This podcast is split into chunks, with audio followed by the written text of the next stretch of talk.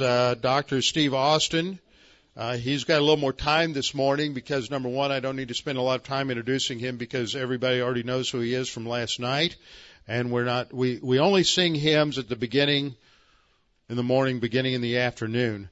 So I'm going to ask Steve to come up and to you can open us in prayer, and then we'll begin.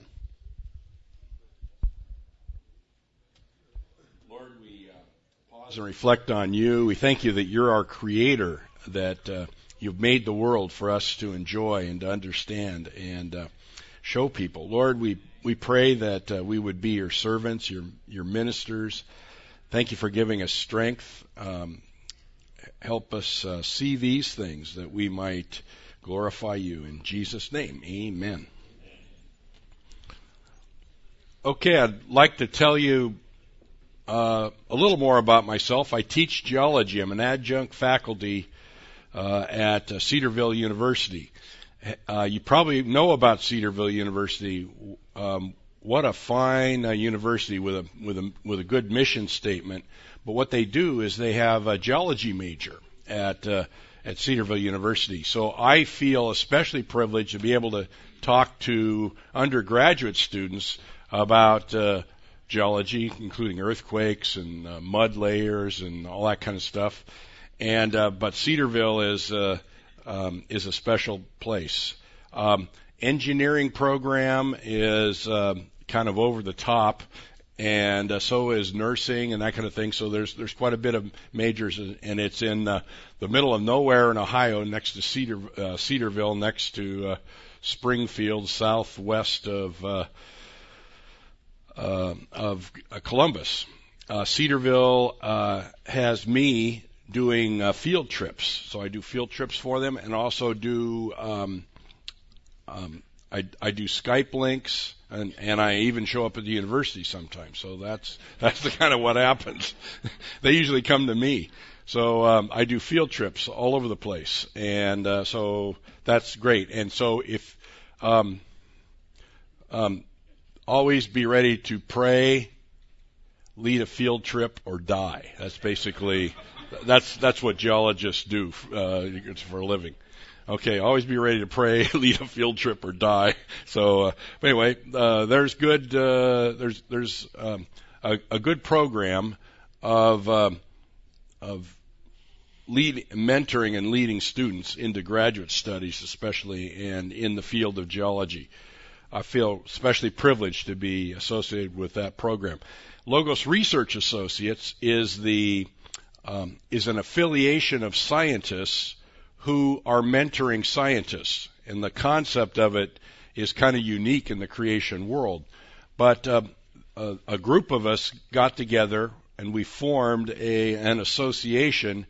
And we invite scientists that have a strong testimony uh, and academic credentials and accomplishments to join us, and then we mentor other scientists. And uh, we have affiliates that come on that are we we call ambassadors who are communicators that we also mentor, and they uh, get uh, the the thinking um, uh, of our group kind of um, in in a form that can be communicated. Anyway, Logos Research Associates out of Costa Mesa, California, Cedarville, University of Cedarville, Ohio. Okay, this morning I want to talk to you about where creation science should go from here. And uh, I've got uh, four things I'd like to share with you this morning. The first one is the is the most fun to talk about is how to talk to anyone about creation.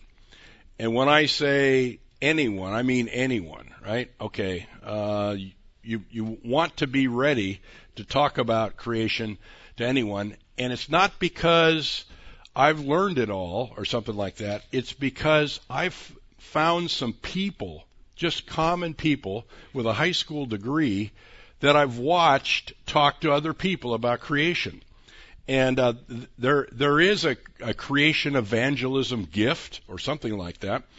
Uh, there are there are people that are just naturals at doing it. Okay, and it's important that we learn from it. And uh, I have a friend, after 25 years in the creation science uh, movement, he showed me some very basic things that I'll talk about this morning. Uh, a simple firefighter with a high school diploma uh, showed me uh, how to talk to people about creation, how to talk to anyone about creation. Then I want to standardize what I've learned and, into three affirmations. I think they're the three most important affirmations that we can have as we uh, talk to people about creation. And uh, that's that's what creation uh, science should do and go from here. Three affirmations, three attitudes. I want to talk about attitude, and um, and and, and patience and endurance need to be there. Attitudes, we'll talk about it, and then three actions. There are there are there are three uh, action items I think that we should be involved in or collectively participate in on uh, on a global scale. The three actions. How to talk to anyone about creation. Uh, I have have an unusual example, a real unusual example. I have uh, the the the, uh, the the example shows me there's five steps to talk to anyone about creation, and I'll kind of formalize those, and and and then what I would like is what in the question period you can come back to me and uh, t- tell me how they work. Okay, application. This the man is named James Carter. Okay, James Carter is a firefighter the Bonita Fire Department uh, south of San Diego, California. And uh, he is, uh, what would you say? He's he's a um, he's an M, he's a he's an EMT, so he has knowledge of biology. He's a firefighter, um, and so he knows emergency response. And because of that, uh, and he's and he's good at what he does, he is, you know, he's he's the modern day hero in our culture.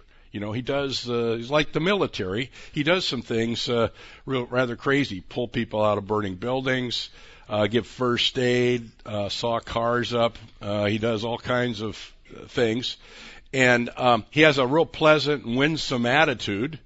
And he's uh, he he's been around me for now uh, uh, 25 or 30 years, and uh, we just he just had the best of friendship. In fact, I was with him on Saturday night. We were looking uh, at stars through the telescope. Well, anyway, Jim Carter um, has this uh, Wrangler Jeep, and he has uh, he has seven telescopes.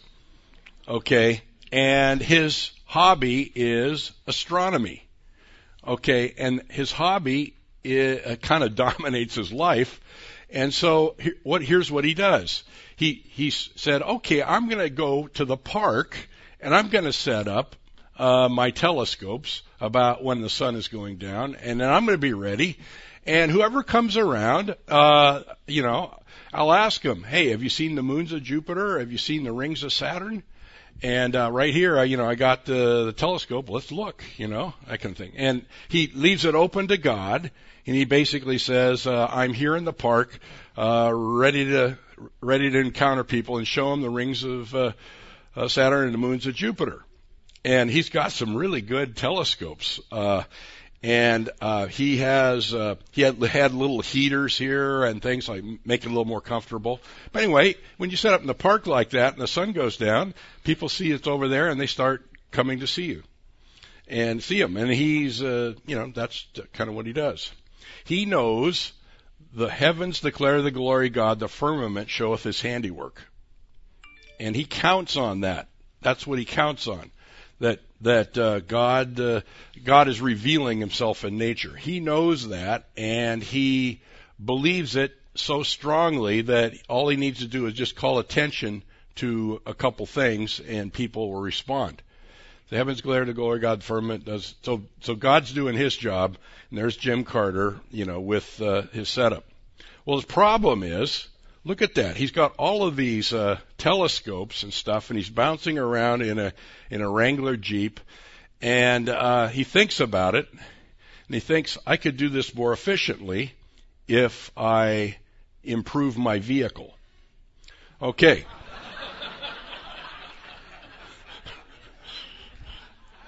Okay, the Unimog. Believe it or not, you can uh, get a four-wheel drive uh, fire truck, FOB uh, Long Beach for five thousand dollars. That's what he did. He got a uh, four-wheel drive Unimog Mercedes fire truck. Okay, and um, he uh, he'd heard about it, and it's kind of a cult in California. There's these Unimog groups that they go around and everything. But he's he's uh, kind of a loner there, and so he um, built his Unimog. Now he's custom good at custom building things like uh, uh, putting uh, um, metal metal work and boxes, and it has a hatch on top and uh, it has it had all kinds of fire uh, pump equipment inside. He took the fire pump equipment out, left it blank inside, and then that became his uh, mobile creation observatory. Now in San Diego, we have, uh, and, and maybe uh, Houston's like that too.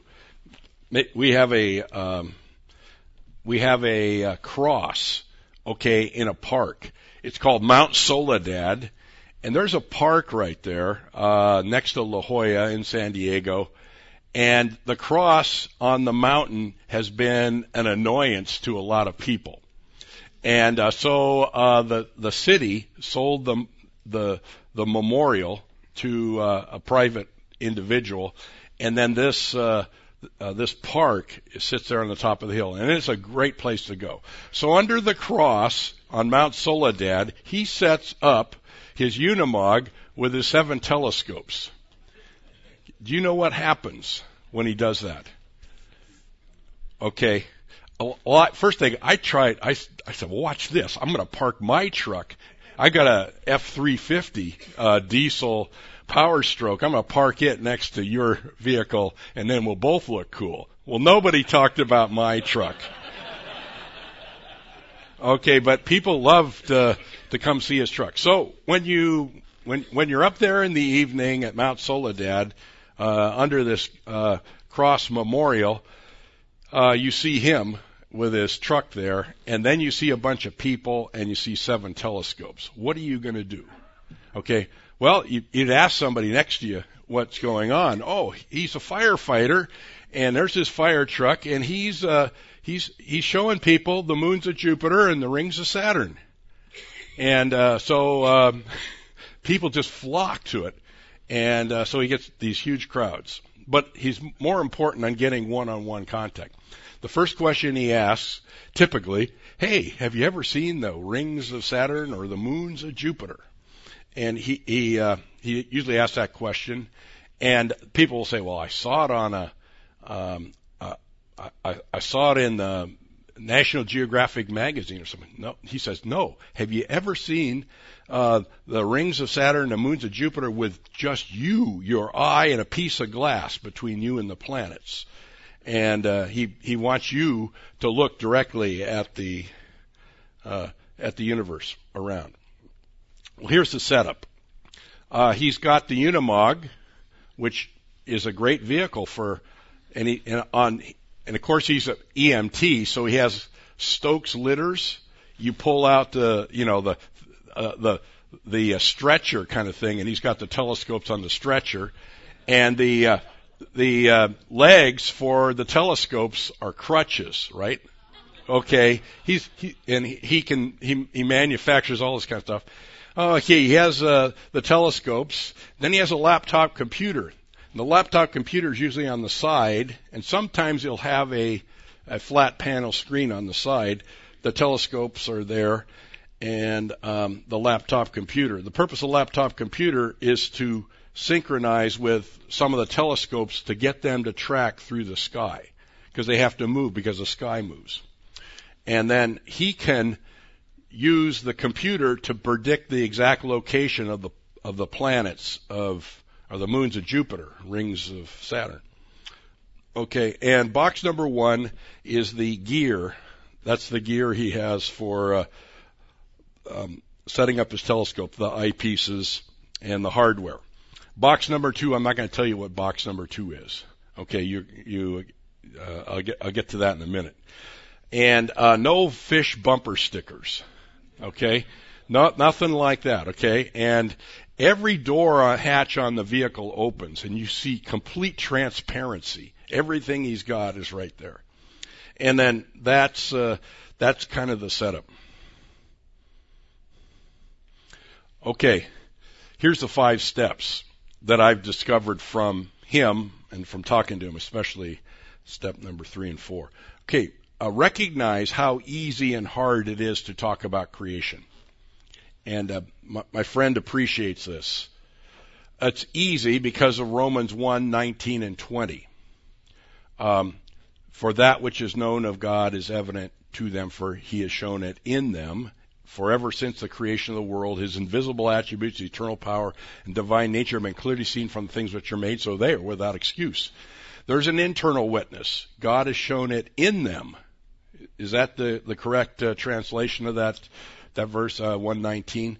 That, that is incredible. That, that there's an internal witness in every person that uh, God is creator. Internally, conscience, is that the way to say it? And then there's an external witness. The heavens declare the glory of God. Uh, his eternal power and divine nature have been clearly seen, being understood from the things which are made. Romans 1:20. So there's an internal and external witness. That makes it easy to talk about the subject. And if somebody is listening to their conscience and looking at the world around them, there uh, God is helping them to see and recognize. It's hard because Romans 1:19 and 20 is sandwiched between what? Romans 1:18 and Romans 1:21. Uh, God is displeased with people. Okay, 118, and those people supp- suppress the truth and unrighteousness. Romans 1:21. So um, that's hard. Makes it hard. So it's hard and easy. Okay, and so God needs to prepare us to to to recognize Him. Well, here's step number two is uh, develop a hobby or specialty that is a talking point. And uh, I met, well, a, it must be something concrete, not abstract, your hobby or specialty. It must be something unique, not routine. Uh, something that can be communicated to both adults and children. In other words, has appeal on an, an immense level. And then um, examples, like um, like some of my friends that that I've mentored and been been with.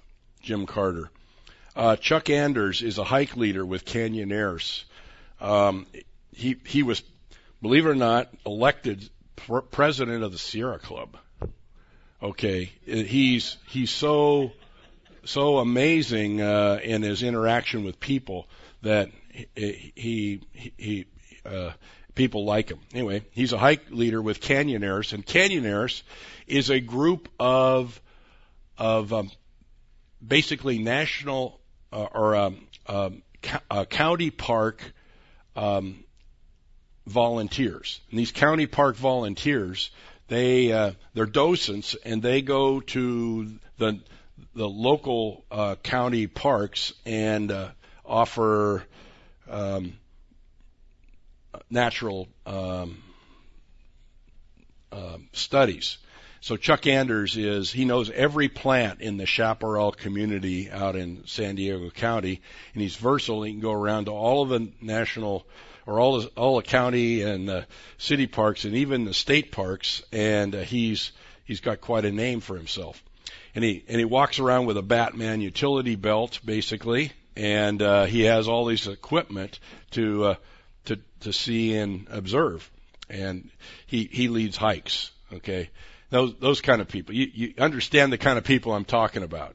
If you have somebody like that in your church, encourage them to do their thing. Now, here's the thing that uh, that I learned after 25 years. Recount experiences that you have had with others. Um, now, uh, this is probably the most important thing I'm going to tell you this morning. But if these, if, if you have this kind of uh, uh, um, mode of relating to people about creation, and you do it in a in a way that I've learned here, you uh, you, you, can be very effective. Okay, and, and I watched uh, Jim Carter as he delivered his series of questions and then when he made some observations. He always starts out with third person stories. And, uh, and, and, and the stories are so memorable that you, uh, they, they attract your attention. Okay. One day when he had his telescope set up in the park, somebody, uh, a, a man and a woman, husband and wife came to him to see, look through the telescopes. And it turns out the lady was a New Age priestess. Okay, and uh, she um, was a very spiritual person and, and in tune with the power source that is behind Saturn. Okay. And her husband knows that the power source is back of Saturn, and here's this guy saying, "How would you like to see the rings of Saturn?" And um, he wants to see the power source behind Saturn, right? And um, anyway, it's a it's a, it's a memorable story. Well, anyway, it turns out that as we go around the sun and as Saturn goes around the sun, the power source wants to remain hidden from us, so it moves behind Saturn to keep itself concealed from our point of view or our perspective. And the husband was there to really knock down this point about how the power source doesn't want to be seen. And, uh, and, and she, he recognized it was kind of a, um, a cop out on, uh, on the, on this, uh, thinking. Well, anyway, he, he has stories like that. When, uh, I showed him or her blank, he said blank. Now, um, one time, the, uh, the astrophysics class from San Diego, uh, University of California, San Diego, came up to Mount Soledad for whatever reason, and they encountered my friend Jim Carter and his telescopes on top of the, the mountain. And do you know what he said to the astrophysics prof? Have you seen the rings of Saturn and the moons of Jupiter? you know what he said? No. I've never looked through a telescope at the rings of Saturn and moons of Jupiter. And uh, so he's got his class there. Okay, and um, my uh, my friend uh, Jim uh, shows him the, the the sky, and two things came uh, came out. They start they started getting in a conversation about how the universe seems to be precisely timed like a clock, and that everything can predict be predicted way ahead of schedule. And of course, the the the computer is calculating the positions uh, in real time, and then we can go look and actually see. And it, so he said, it's, it, he uh, responded, "It seems like we live inside of a clock, a very precisely tuned clock." And then the other thing he said is, "Here we are." uh, we, we looks like we're in a privileged position. We have this technology right at this time, able to look at the planets, and uh, the the whole universe appears to be um, made for us to look at it.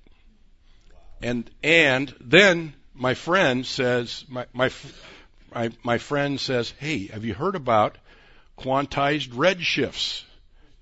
Okay, and uh, the, uh, he starts quoting the paper by Arp in uh, one of the astrophysics journals. And the professor knows Arp personally.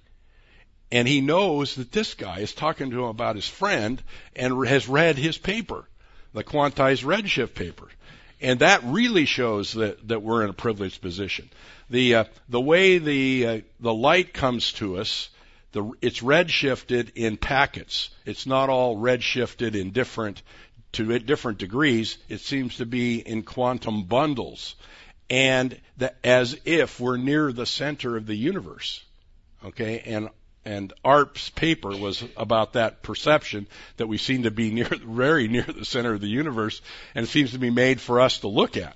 And so I got into that. And when when the astrophysics prof heard about uh, that, uh, he was he was just totally um, um, shocked or stunned. Okay, that anybody, you know, an, an amateur would be showing people that with that kind of uh, that that kind of expertise. Okay, well he uh, he had been mentored by a friend of mine, uh, Russell Humphreys. Uh, he knows uh, what he's talking about. So when I showed him blank, he said, and he tells these third person stories. You know what I mean? And uh, if you keep talking that way, and he has endless stories. When I showed him this, then pretty soon you're going to ask, well, you know, because it you you show a whole bunch of puzzles and what people think about the universe around. It. Pretty soon you're going to be asking him hey, he guy, he guys knows his stuff. He can remember all these stories. What do you believe? Okay, and then he'll tell you another. I showed him, and he said, and then you can. Well, well, how, how do you understand that? And so pretty soon, everybody's there begging him to tell them what you believe. Okay, and um, yeah, and then I said, when I saw, I thought. Okay, he always tells what he sees and how he perceives it. Kind of really interesting. And that's how he tells what he believes. And so he always tells it as a reflection of something he sees. Okay? And he doesn't use the second person, you. Very cautious. So he, he doesn't challenge people to uh, state their position or understanding. He elicits it and eventually he'll get around to talking about what he how he understands it. So he uses the second person with caution because that can make people uncomfortable. Okay, f- number four is expect one of four responses. Now, when you show something, uh, uh, the rings of Saturn, moons of Jupiter, somebody, they're going to respond in certain ways. They'll have an atheist response, only about eight percent of the public. Uh, pantheist, maybe forty percent a deist response about 7%, a theist response about 45%. So most people are theists as, as they perceive the world around them. In other words, they, they think of a transcendent God or uh, not a pantheistic uh, force. Okay. So number five is get invited or ask permission to explain your view of creation. And the people will will just be focused on what he's going to say next as as they're looking at the things around him. And he can share the gospel. He can share um, his view of creation. He can he can talk about uh, physics, astronomy, geology, that kind of thing. And this is an example, Apostle Paul. You know, how about Paul at the uh, um, the Areopagus, uh, Acts 17? uh, hey, I see you, uh, you're a very religious piece, people. You have all these statues. You even have a statue to the unknown God. Hey, him who you ignorantly worship, let me proclaim to you. Okay, so Paul's, uh, Paul's got an example like this. Uh, people seek to know God.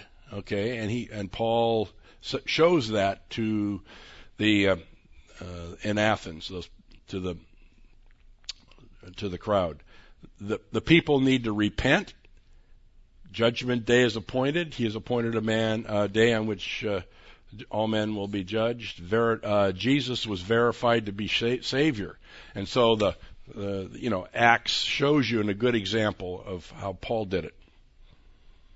Okay, there's the setup: Unimog, telescopes, laptop computer, box number one, box number two, no fish bumper stickers. Now, what is box number two? He's got tracks in there. And he, he gives away DVDs. He just gives them away. That's his ministry. He's just a DVD giveaway kind of thing. And uh, once you, you respond to uh, and and and have a position, he'll give you he'll give you one of his favorite DVDs, and he, and he knows what's in the the DVD, so he can can do it. Neat idea. Okay, I think I, I learned a lot from this. Uh, it was very, very significant. Now, um, you know, I've met a pastor in Montana. Okay, and you know what his hobby is? Eagles. He just loves eagles, and he knows everything about eagles, backwards and forwards. And he after after uh, uh, uh, Sunday afternoon, after uh, the the church service, he goes out and he observes eagles and eagles nesting, all kinds of things about it. It just they probably uh, those those things are there. The five steps: recognize how easy and hard it is to talk about creation. Develop a hobby or specialty as a talking point. Um, recount experiences that you've had with others. Uh, do the the first do the uh, uh, third person kind of story thing. Um, recount experiences you had with others. Expect four responses, and then get invited or get permission. Ask permission to explain your view of creation. Can you use a specialty or hobby to talk to somebody about creation? That's that's the uh, uh, that that's the uh, that's the application. And I think we we all need to be better at doing that. For example, uh, I I take my students, my graduate students, down the trail at Grand Canyon, and we stop on the Coconino Sandstone. Okay, right there. And we go down the Bright Angel Trail, right below uh, Bright Angel Lodge on the south rim of Grand Canyon, and then we stand at the switchback uh, right there at the Coconino Sandstone on the trail. And uh, what do we do? People come by and say, "Who are you?" "Oh, we're a geology class. We're looking at the Coconino Sandstone." And uh, well, tell me about it. You know, everybody is ready to be uh, to receive some instruction, and that's a special moment, especially with an awe experience going on. People coming down the trail. You don't have to worry about going to the world. The world's coming to you half the people speak German or Japanese on the trail. Okay, it's uh, sometimes uh, you're uh, you, you're uh, it's a foreign culture there. Anyway, that's the um, and and my students know that they can talk to people about creation right there on the trail. Let your light so shine. Yeah, let your light shine before men that they may see your good deeds and praise your Father in heaven. Okay, that's the uh, um, that's the imperative. Jesus' statement. A city cannot, a city set on a hill cannot be hidden, so let your light so shine before men. Okay, I'm going to talk to you more detail about um, uh, what I think we sh- where we should go from here. Uh, three affirmations. I think these three affirmations, if we make them, will allow us to be effective and are very effective in our ministry. The three affirmations I've, i think we've we've already encountered. The affirmation uh, that conscience convicts a person's convicts a person of his relationship with God. Psalm one, um, Psalm one, uh, fourteen one. The fool has said, and what is it in literally in the Hebrew? No God there is is not in the it's in italics and it's not there in the most of, so the fool has said no god in other words you i think i understand that verse to be saying the fool acknowledges that god exists but he says i don't want anything to do with you god. Just no okay? Uh, in other words conscious is affirming the, the person. Um, madalyn murray O'Hair, uh, the uh, famous atheist when she was asked by uh, a creation debater, one of my uh, uh, my friends, um, one of my associates, Duane Gish, to define what an atheist is, she said, "An atheist is a person who lives their life as if there is no God." And I know some Christian atheists. Okay. so, sometimes I'm an atheist. I live my life as if there's no God. Okay, and uh, but anyway, uh, that isn't that interesting. Uh, but uh, conscience is there. You know, Carl Sagan uh, died the week he died. A friend of mine prayed with Carl Sagan. Okay, um, you know, I don't know how, uh, what's his relationship with God, but you know, uh, Carl Sagan was prayed for. And he asked for prayer. He asked my friend to pray for him. Hmm. Uh, Richard Dawkins was debating uh, uh, a creation or a, a, a New Testament scholar, and on the existence of God. And uh, in the crowd uh, was a psychiatrist, and as the debate occurred, Richard Dawkins explained the meaning of atheism. That means there is no purpose to life. And the uh, the psychiatrist got up in the crowd right as the uh, the the question and answer period came, and he said, "That's the main problem we have in psychiatric medicine is people need a purpose when they live, okay, for life, and uh, that's that that's man's affliction. We need a purpose, and what what is that reflecting? That man is created in the image of God for some type of purpose. And uh, atheism doesn't offer that purpose, does it? So, uh, so conscience affirms uh, a and convicts of a person's relationship with God. We got to count on that. So just count on it. Now, if somebody is in tune with what their conscience is saying and wants to say yes, God, then of course uh, they can look around them, the, the cosmos is an external display of a person's uh, to a person of God's char- uh, character. His eternal power and divine nature have been clearly seen in the things which are made. So we got to affirm that, okay? And we don't have to we don't have to defend that. All we have to do is affirm it, I think, and then then I think we need to affirm that creation was by God's command through His Word. And if we make those three affirmations, well, if we affirm that creation was by God's command through His Word, um, then theistic evolution will go away. Hebrews 3, or 11 verse 3. By faith we understand that the worlds were framed by the Word of God, so that things which do appear were not made out of things which can be seen.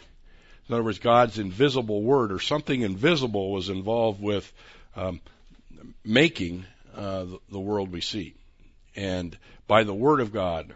Okay, and then Second Peter three five. Uh, that uh, that's an interesting verse that talks about the um, about the scoffers in the last day, and they'll they'll deny that that God um, spoke and and it was done. Psalm 33 six and nine, uh, Psalm 33 by the word of the Lord were the heavens made and all their hosts by the breath of his mouth. For he spoke and it was done. He commanded and it stood fast. Man, I remember John Whitcomb uh, one day uh, giving a lecture, and he really preached that verse. He just shouted that verse, you know, by the uh, it, you know, he spoke and it was done. He commanded and it stood fast. I think that verse argues for fiat creation. And I, and I, I believe that's the kind of God that we have. And he just spoke, and it was done. Now, there's also process and fiat in creation. For example, day three of creation week, he, he gathered the seas together into ocean basins from the original con- configuration of water all over the earth, and then uh, he, but he spoke, and and, th- and things were done. So those, those three affirmations, I think, will go away, and there's will will make theistic evolution and evolution go away in our thinking, and replace our thinking with with better thoughts than than thinking about evolution. Here's the three attitudes, and I'll some of this is a little bit humorous, but I'll I'll get to it here. Um, encounter the elephant with gentleness and respect. Now, you know, people have elephants in their mind when, when they're looking through telescopes or whatever. You've got to encounter that, but you need to encounter it with gentleness and respect, right? Remember those elephant and refrigerator jokes? Uh, you know, those, those kind of things. I, I have a, I have a, I have a book of those. Let me see. Uh, you look in the refrigerator to see what is really there. People imagine there's elephants in their refrigerator.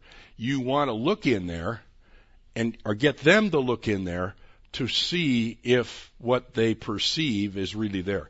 So that's the good thing about looking through a telescope at the rings of Saturn and the moons of Jupiter is uh, you get to see what's really there. And when you look at what's there, it looks like it's a precisely tuned clock and it looks like we're in a privileged place to uh, view it, and there's all kinds of beauty and respect, and that's the kind of thing that's significant. And then uh, I think our attitude should be storytelling about previous encounters, like my friend. Tell stories about previous encounters as you develop a talking point agenda. Okay, so the attitude is when when we're when we're working with people is to tell stories. And I've got some stories, and I'll, I'll bring some of those up later as we as we talk about it. But the stories should illustrate a talking point agenda. I'll give you I'll give you an example of a talking point agenda. Uh, the fossil record. The fossil record is a gigantic elephant in most people's mind, right? The elephant is there, um, evolution, right? Common ancestor, branching tree. The fossil record proves it. Okay, you want to, you, you, you, you know what I mean? Okay, when when I uh, encounter that elephant, I want to have some positive affirmations of what the fossil record really is. So I, I think I had five uh, uh, talking points. Anyway, the, the the fossil record shows abrupt appearance. Okay, there's no transitional uh, br- branching tree coming up out of the uh, fossil record toward the top, showing that uh, things appear abruptly. So abrupt appearance, things remain the same, stasis, clams have always been clams, snails have always been snails, um, birds have always been birds, um, and that type of thing. And you can affirm stasis in the fossil record, okay? And they can talk about uh, some details of the fossil record, like for example, as you look at the fossil record, you see evidence of rapid burial some really very interesting things about rapid burial, even soft tissue uh, of of dinos that's being discovered. Um, and so the fossil record is is really amazing when you when you start looking at it in detail. How petrification has occurred and not occurred, and how the how the fossils are organized in, um, in uh, outcrop. Um, one uh, affirmation is incomplete ecosystems incomplete ecosystems. As you look at the fossil record and you, you see a layer with fossils in it, I often ask myself, what did those organisms eat?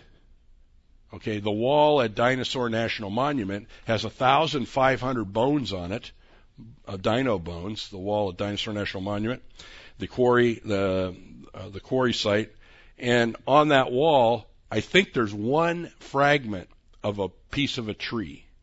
Okay, but you know what the most abundant fossil on the on the wall of the Dinosaur National Monument is?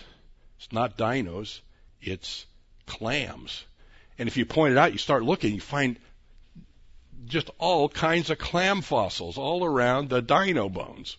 And that shows you what? Did the dinos eat clams? Uh, no, it's an e- incomplete ecosystem mixed together. And so as, as you encounter this elephant, the fossil records say, in somebody's mind, you can replace it with your observations or with your uh, um, with your talking point agenda. That, that's what I'm getting at. Okay, so uh, talking point agendas are, are, are, the great thing to have. How do you get a giraffe in, in a refrigerator? The answer is you open the door, push the giraffe in, Close the door. Right? Okay. how do you get an, how do you put an elephant in a refrigerator? Did you say open the door, push the elephant in, close the door? Uh, hold it. You, no, that's wrong.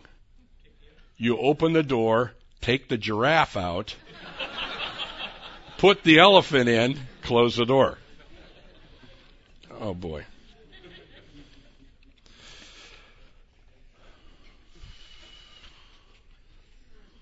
Have you ever seen an elephant? Well, hold it. Uh, why do elephants uh, paint their toenails red? So they can hide behind the strawberries in your refrigerator, right? Have you ever seen an elephant in your refrigerator? Uh, no, you haven't, right? It works, doesn't it? How do you know there's an elephant, been an elephant in your refrigerator? There's footprints in the uh, jello. Um, how do you tell if there are two elephants in your refrigerator? Door won't close. Why are there so many elephants running free in the jungle? The refrigerator can't hold them. Okay, have you ever seen an elephant uh, climb a cherry tree? You say no? Okay. Uh, toenail painting works, doesn't it? Okay, why is it uh, dangerous to walk outside between 3 and 4 p.m.? That's when elephants jump out of trees. Okay, you you could tell elephant jokes and and and and if you're in this mindset, the elephants will not go away. And that's the way it is with evolution. It's a giant elephant in our refrigerator and it's preventing us from seeing the world as it really is. So what you want to do is very gently ask people to look into their refrigerator, see what's there. Okay, remember the three attitudes? Uh, encounter the elephant, look in the refrigerator, to see what is really there. Okay, and then tell stories and, and develop a talking point agenda. Is that good advice? Okay, I think, and and that's uh, probably, um, well, and when you encounter the elephant, you you need to be very respectful, don't you? Okay, of the elephant, and and and you you don't want to laugh or anything like that, but you just want people to challenge their own elephant uh, image. Okay, here's the three actions, and I think this is where um, we we can spend a long time talking we need to be doing quality science in strategic fields. Okay, very important that creation science generate its good science and do its own science. We can't wait for the establishment to challenge their own dogma. We have to do it gently ourselves and strategically. Okay, in geology, there are two fields that need to be penetrated immediately if we're to be effective. If we're going to be marginal, we don't need to do these things. But if we want to be in the real action area in the world, we need to be talking about radioisotope dating. Okay, we need to be doing radioisotope dating, and we need to uh, we we need to do more radioisotope dating than anybody else in the world. We need to be the world's experts at radioisotope dating. Uh, that's number one in geology. That would be a, a strategic field that we should be in. Uh, when I uh, did the rate project, uh, I, I dated the bottom layer of the Grand Canyon. Nobody had ever done it before by four different methods. But I, I uh, found a diabase rock uh, formation in the Bass Rapids Diabase Sill down 100 uh, miles below um, Lee's Ferry. And down at, at Bass Rapids, I collected this rock body that should give one age. It was a molten body intruded between rock layers, which should give the um, it should give one age for these formations. I separated out f- um, various types of minerals in the rock formation, separated those minerals, and uh, then I did radioisotope dating by four different methods. I did lead lead, samarium neodymium, rubidium strontium, and potassium argon dating.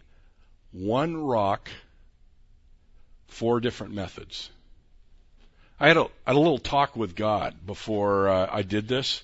I said, "What would happen, God, if I got four diff, if I got four concordant ages by the four different methods on the same rock? What would happen? You know, uh, uh, what would I do? I'd be in a pickle, wouldn't I? I'd, I'd, I'd have to report it and say, it looks like the four different dating methods gave a concordant age for the, for the formation. And what happened?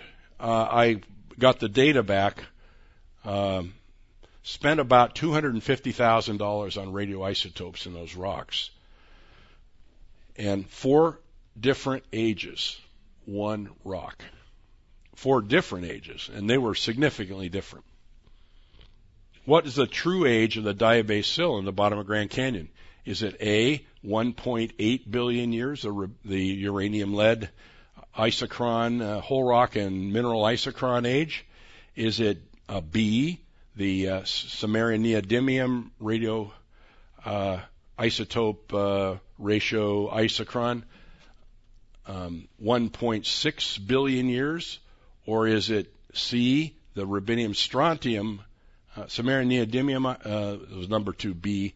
Uh, number three is uh, rubidium strontium isochron age 1.07 billion years, or D, the potassium argon isochron age 0.85 billion years, or E, none of the above. E. Okay, so that uh, none of the. I think the right answer is none of the above. Okay, uh, and uh, so radioisotope dating has a problem. The clocks are broken. Okay, and if we understand that, we could correctly interpret the radioisotopes. Uh, that would be a great, um, one of the greatest things that creation science could do. Would be to do that. Another thing that creation science could do is win the Coconino sandstone debate. You know that that that sandstone, several hundred feet below the rim of Grand Canyon, 300 feet thick, it forms that uh, diagonal layering, a kind of a, a pink, uh, very pink-colored uh, layer, very distinctive as you look out uh, from the rim of Grand Canyon. The Coconino sandstone is interpreted to be a desert deposit. A desert deposit wind blown desert deposit. In fact, I've heard people argue, uh, uh, Christian Christians argue that there must be long periods of time in the geologic record because uh, there's all kinds of marine deposits around, but there's marine deposits above and below the Coconino sandstone. There can't be one flood to deposit because that's made by wind, and uh, the earth was dry, not uh, wet. Okay, and that's an exception uh, that's a that's a formation that Noah's flood can't explain. I think we should uh, take that one on. Who is this uncircumcised Philistine that defies the armies of the living God? Okay, we, I think we should say, hey, let's take this one on. Okay, uh, one of my, um, my my mentors that I've, I've mentored, uh, John Whitcomb or John Whitmore, John Whitmore at uh, Cedarville, he's working on that subject with his students, with some of his students. Um, so we should be doing strategic science fields. We should be doing strategic science fields. Um, and that's the kind of thing that um, will get people's attention.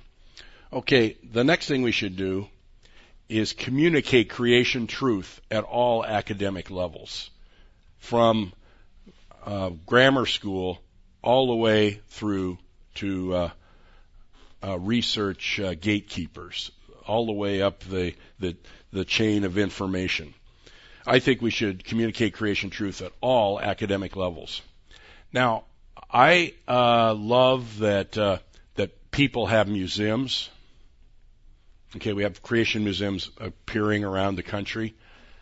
And uh, we'll, I think we're going to have another creation museum. And now we're going to have a creation um, flood uh, Noah's Ark theme park, okay, in Kentucky, $125 million. Okay, uh, we're, we're doing uh, some strategic uh, areas fairly well. But how much is being spent on doing cutting edge creation research on, on these strategic fields? and and who in the creation movement has a ministry to the college campuses? There's hardly any, and that that bothers me. You, you see what see what see what bothers me? I think it should be top down. We should be doing some really really we should be knocking down some ivory towers, and then we should be communicating this down at lower levels. Okay, and then um, we need to get to know the gatekeepers. Okay. Um, believe it or not, there are people in the media, there are people around in science that are able to listen. And some of them are even gatekeepers. And you can go to a science meeting, like I did. I, I put uh, I, I, I did a paper on a Jerusalem earthquake of 33 A.D. I did a poster because I wanted people to come by and and uh, talk to me about it. And uh, gatekeepers come by, people that uh, know me find me and start talking. I had 50 people talking to me about the earthquake at the cross. There's the crucifixion on the wall, the the, the verse out of uh, Matthew 27, uh, 27:51, the, the earthquake, and um, it's history, right? And it's uh, it, uh, that's data in, uh, for uh, for geologists, historical data, and just happens to be the most important event in the history of the world, uh, the the death of the the Savior on the on the cross, and uh, 50 geologists talked to me. Okay, and that was a, that that's the kind of thing you can do. Now you can find the gatekeepers. Let, let me tell you about. I'll tell you a gatekeeper story, and uh, maybe this will help. Maybe you have a, a story like it. Um, I wrote a paper called Uniformitarianism, a doctrine that needs rethinking. And uh, that was one of my early pub, um, uh, non-Christian general uh, academic publications in my master's thesis. Anyway, it was circulated, and um, there was a man named uh, G. Brent Dalrymple who read my paper and thanked me for writing that paper. It challenged the establishment view in 1979 right as 1980 came around, and, and of course dinosaur extinction was explained slow and gradual, and then it became a, a global catastrophe. And so catastrophe thinking was rather um, neglected, and all of that was swept under the rug. It started being swept out from under the rug, and catastrophe theory got back into geology in the 1980s. Well, anyway, this gatekeeper, uh, G. Brent Dalrymple, uh, thanked me for writing that paper. And uh, I saw I sent him back a, a copy of the paper and uh, wrote uh, thank you for doing your thing. And then then later on, uh, we contacted each other again. Let me let me tell you the incident. Uh, there was I, I was on a field trip in um, Kentucky, and we're going to see a coal bed, and um, in a coal mine, and we're going to be talking about that. Next to me in the bus is sitting this man. I won't mention his name, but he was from uh, UK, and he had run a potassium argon dating lab, and un, uh, un uh, um, without any uh, prompting from me, he basically said, um, "I quit."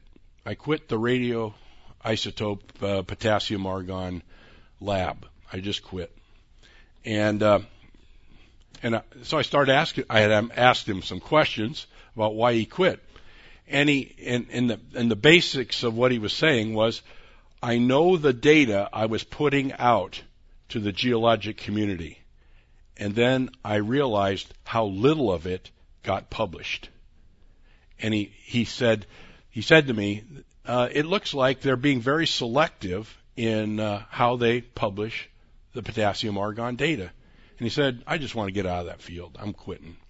And uh, so he became a coal geologist. Okay. Anyway, so that was that was it's interesting.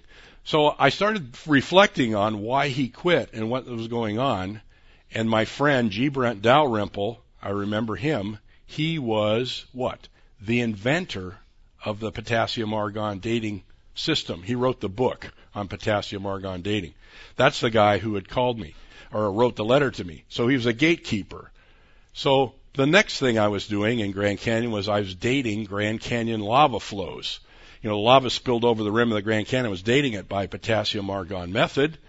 And, um, you know, um, um, Davis Young from uh, Calvin College had said, Steve, you must believe that Grand Canyon was deposited before Noah's flood because the lava flow that spilled over the rim of the Grand Canyon blocked a river, gave an age of 1.18 plus or minus 0.02 million years.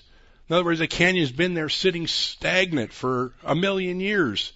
You must believe that Noah's flood had no idea because uh, Noah was not a, a million years ago. You, you, understand that argument? So uh, I was out there dating by potassium argon technique the lava dam that he uh, he, he specified was the main problem with radioisotope dating. Anyway, the gatekeeper uh, I, I had made friendship with, uh, I needed to to talk to him. So what what I did was I very carefully looked at all of his publications and his data, and I said, look, almost more than half of the potassium argon dates that you have done in Grand Canyon are, are wrong in, in the stratigraphic order of those lavas that spilled into the canyon. And he admitted it. And uh, then, uh, and, and I said, do you believe that the the Toroweap lava dam there at uh, Lava Falls Rapid is 1.18 plus or minus 0.02 million years old? And he had already recanted that date. Okay, he had said that was wrong, and because there were others juxtaposition of other lava flows that uh, gave uh, older and younger ages. Anyway, so he threw that one out. So I went and I had a hypothesis from Mount St. Helens lava dome. You know, I dated Mount St. Helens lava dome at 350,000 plus or minus 50,000 years using potassium argon. It was 11 year old rock that uh, dated 3, 350,000 years old. So I, I separated out a mineral, a black mineral from the lava dome at Mount St. Helens and I gave it uh, to the lab and I said, you can, you can date this. And, um, I got 3.4 million years for a mineral in the lava dome at Mount St. Helens that crystallized from magma just 11 years before. What does that show me?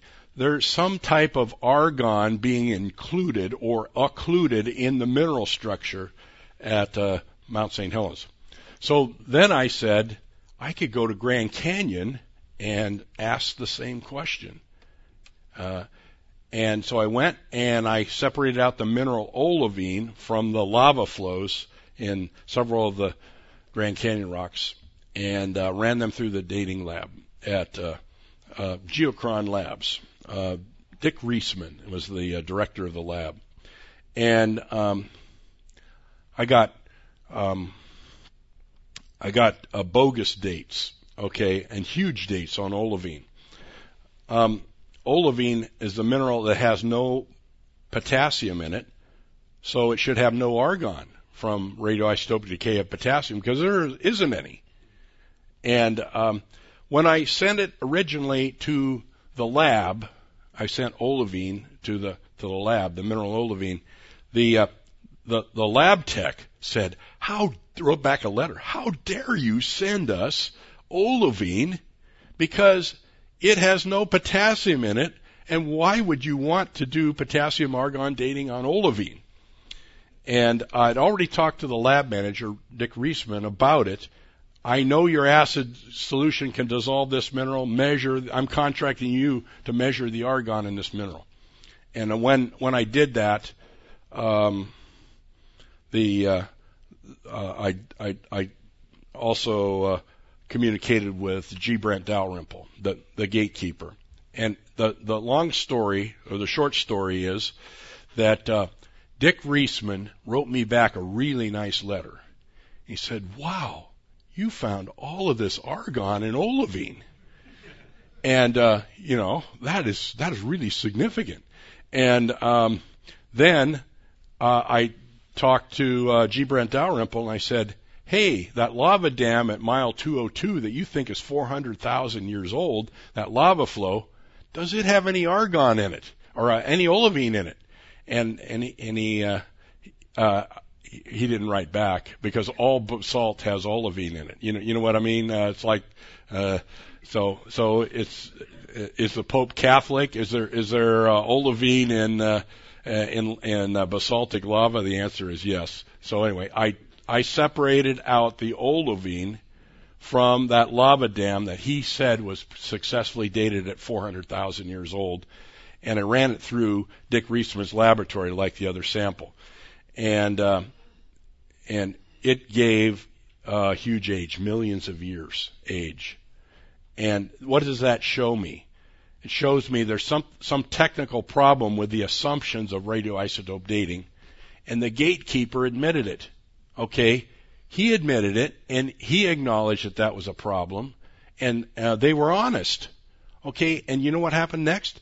Dick Reisman quit the laboratory. The, sup- the supervisor of the lab just quit. And they put the whole lab out of business because they know that there's something wrong with their dating method. Okay, and that, that's, that's not. In other words, if you get to know the gatekeepers, you can ask them good questions. That's, that's uh, what, what I think we should be doing. Where does creation science go from here? How do you talk, how to talk to anyone about creation? Three affirmations, conscience, cosmos, and command. Okay, think of those three words. Um, the the affirmations. Uh, we have three attitudes. You can uh, um, think about the elephant, the refrigerator, and talking point agendas, and then of course the three actions. Get uh, um, let's do quality creation science. That's the that, that's the ministry I think of this uh, um, this generation is to get some of that uh, that going and um, do um, interact and uh, discuss it on all academic levels and even challenge the gatekeepers. Heavens recount abundantly the evidence of the presence of God. The expanse manifests His handiwork. Psalm 19:1. Uh, Psalm 8. O Lord, O Lord, how magnificent is Your name in all the earth. You have placed your splendor above the heavens. When I see your heavens, the work of your fingers, the moon, the star, which thou hast established. What is man that thou art mindful of him, and the son of man that you regard him? Uh, you made him a little lower than the angels, that type of thing. Okay, so can you use creation to talk to people about who God is? Okay, questions. Oh, five minutes. Perfect. Okay. All right. Well, I can tell you more gatekeeper stories, uh, uh, but uh, that that's uh, that's interesting. So anyway, but I'm I'm five minutes early. That's I'm ready for Q and A. Okay. Yes, and let's. Uh,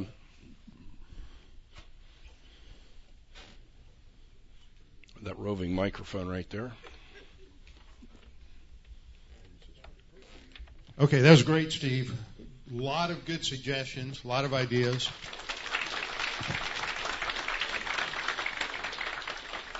I got I got a question that that sort of dovetails between Ray's presentation. Hi, Ray, and uh, what he's talking about. He may get into it some tomorrow, and also what you're talking about with dating, because uh, some of us were talking about this the other day. That that in if you look at um, the age of the earth issues. People always say, well, the age of the earth, go to Genesis 1, but there's nothing in Genesis 1 to talk about the age of the earth. Age of the earth really goes to your numbers in the genealogies. Yes. And when you look at the numbers, I had uh, Old Testament professor Dallas tell, tell me this. He had written his doctoral dissertation at Dallas, Al Ross, on the Table of Nations, and he would say, and when I'd ask him if there were gaps in the genealogies, he said, exegetically, you can't see any gaps in the genealogy so based on exegesis alone, always a key phrase, that means the earth somewhere 4,000 to 4,500 years old based on, I mean, 4,000 to 4,500 BC for creation based on yeah. those numbers. But then he adds, but when you look at archaeology, at, at, at, at archaeology uh, in Egypt and other places, it suggested that, that there were civilizations there uh, that would be post-flood civilizations that are six, seven, eight, nine thousand years old. So the question I'm asking is, when you look at dating these these dating methodologies that are used to get millions of years for in in, in creation, how does that relate to the dating methodologies that are used in archaeology that get these ages that conflict with you know, an understanding of the age of the age, age of the earth and the timing of the flood. Okay, let's. Uh, the, the the short answer for archaeology is they don't use any of the dating methods for the old uh, ages. They don't use uranium, lead, lead, lead, potassium, argon, rubidium, strontium, samarium, neodymium. They don't use those types of of millions of years uh, dating methods. Uh, they've calibrated tree ring chronologies by C14, and C carbon 14 is the primary um, method that's used to date artifacts in civilization. The problem with C14 is that where, where you have known ages, like for example 701 BC, uh, Sennacherib invasion of Jerusalem. You know that we we know the we we know uh, we know that very well, and it's eclipse calibrated by the Bur-Sagale eclipse and some other things there. That that that date 701 is really uh, uh, solid. Okay, the potas- the the rubidium, or pardon me, the carbon 14 dating, the carbon 14 dates are old, 50 to 100 years older than they should be.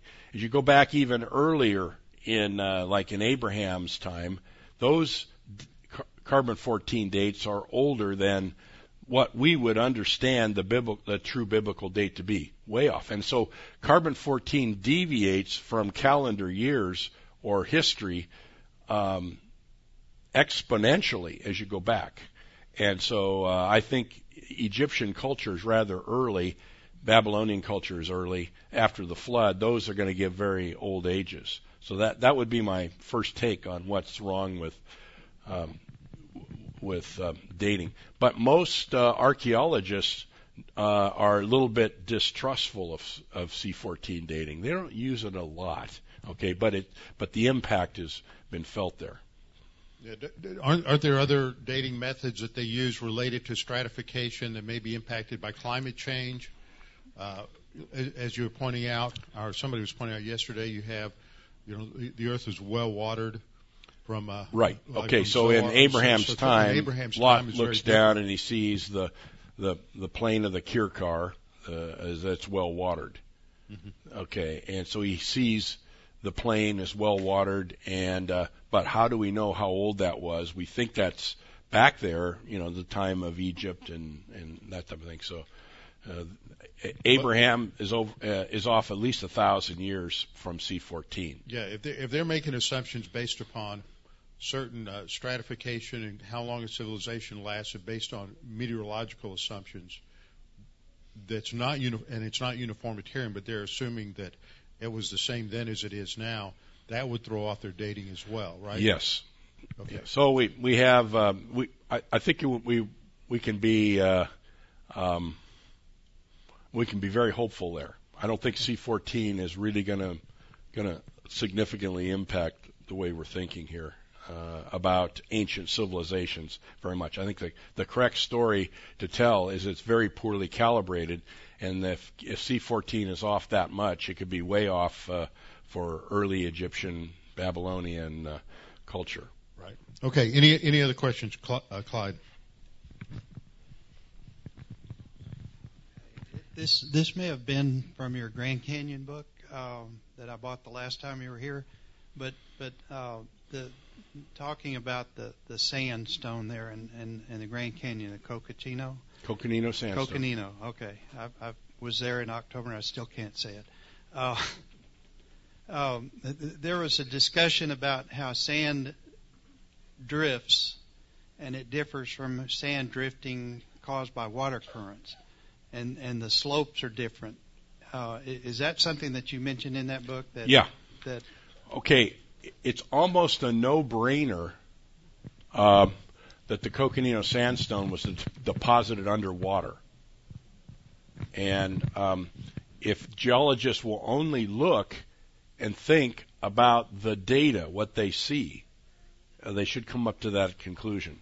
I think, and um, but geologists are uh, are reluctant. Why? Why are they reluctant to have the Coconino sandstone be accumulated underwater? Because the water would have to be moving at about a meter per second, okay, which is a pretty fast moving current to to make that type of structure, the dune structure, underwater dune structure. And then the coconino sandstone occurs over a quarter million square miles. So you got to have an ocean moving at a meter per second over a quarter million square miles depositing coconino sandstone. And uh, one of my uh, uh, my associates uh, at at Penn State University said, "It's too big." Right? That's it's too big. That's a favorite expression. But I don't know. I'm I think outside the box, and it's not not too big for me. And I can imagine a global flood and what easily explain a quarter million square mile area with uh, uh, with current structures, you know, that are a meter per second.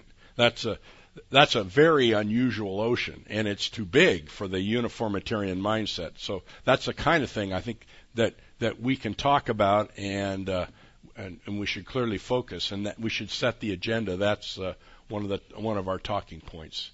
So sedimentation and radioisotopes. I think those are the two things that geologists should be doing to challenge the establishment and even confront the gatekeepers. We have another question. Uh, yes, uh, I'm just curious in your discussions and meetings with other scientists uh, regarding the um, the evidence in science for the validity of the Bible. If you've considered going in the opposite direction too, because the Bible proclaims scientific fact many thousands of years before it became scientific yes. fact. And in particular, one of the things that I've always been fascinated by is that uh, in in quantum physics today, the, the prevailing, if I'm, if I'm not mistaken, the prevailing view of the, the nature of reality is that the foundation of all reality is vibration at different frequencies, which to me, you know, just, I mean, I think, okay, well, what's speech? It's, it's vibration at different frequencies. And how does God, how does the Bible say that God created the world and how does He sustain the world? It's through His Word, through His speech, you know, so, I mean, there's things like that in Job, the earth suspended by nothing. In Isaiah, this, the heavens stretched forth like a fabric, and that's Einstein. I mean, I mean, do you guys get into that or what? Uh, yes, uh, cosmology is very important. Yeah, what what uh, um, yeah, what, um, what is matter? It's probably energy in some type of, like you say, vibrational form. So uh, um, he created all things by the word of his power, right? So word, power, go, they go together. And so, yeah, um, that's what it would take to speak uh, matter, space, and time into existence simultaneously. That that that's a that's a challenge. I think we need a new cosmology to replace Big Bang cosmology, and it needs to be a biblically based cosmology. And and what is interesting is Logos Research Associates has a committee that's that's attacking that uh, that problem of um, generating a a consistent creationist cosmology, essentially. That would be wouldn't that be the best thing since sliced bread? have a cosmology that predicts the way the universe is because God spoke it into existence. Great. Well, thanks again, Steve. We need to break for, break for lunch, and they have all the food set out out there. So we have a um, we have a two hour break, and then the next session begins at uh, 1:30. I do have one announcement that somebody who has a there's a blue Volvo out in front with license plate DKP 4733 has their blinker lights on. So I don't know if that's anybody in here. What? Oh yeah, that's right. That's right. And uh, who is that? Okay. Then there's um uh and Ray is going to give a talk at noon. Uh he's going to it's going to be on um uh, a book review. What's the name of the book, Ray? Oh, in the beginning we misunderstood. So uh, that's going to start at 12:30. So we'll have an hour, and then 12:30 he's going to give a book review in here for those who want to listen to that. Let me go ahead and return thanks for the food. Father, we're thankful for this time today. We're thankful for Steve and his work, and for many other scientists, creation scientists, who take your your word at its face value and who are doing science on that basis and help us to understand uh, your creation better and also evidence for your creation. We thank you for the food you've provided for us today, and we ask that you sanctify our bodies. In Christ's name, amen.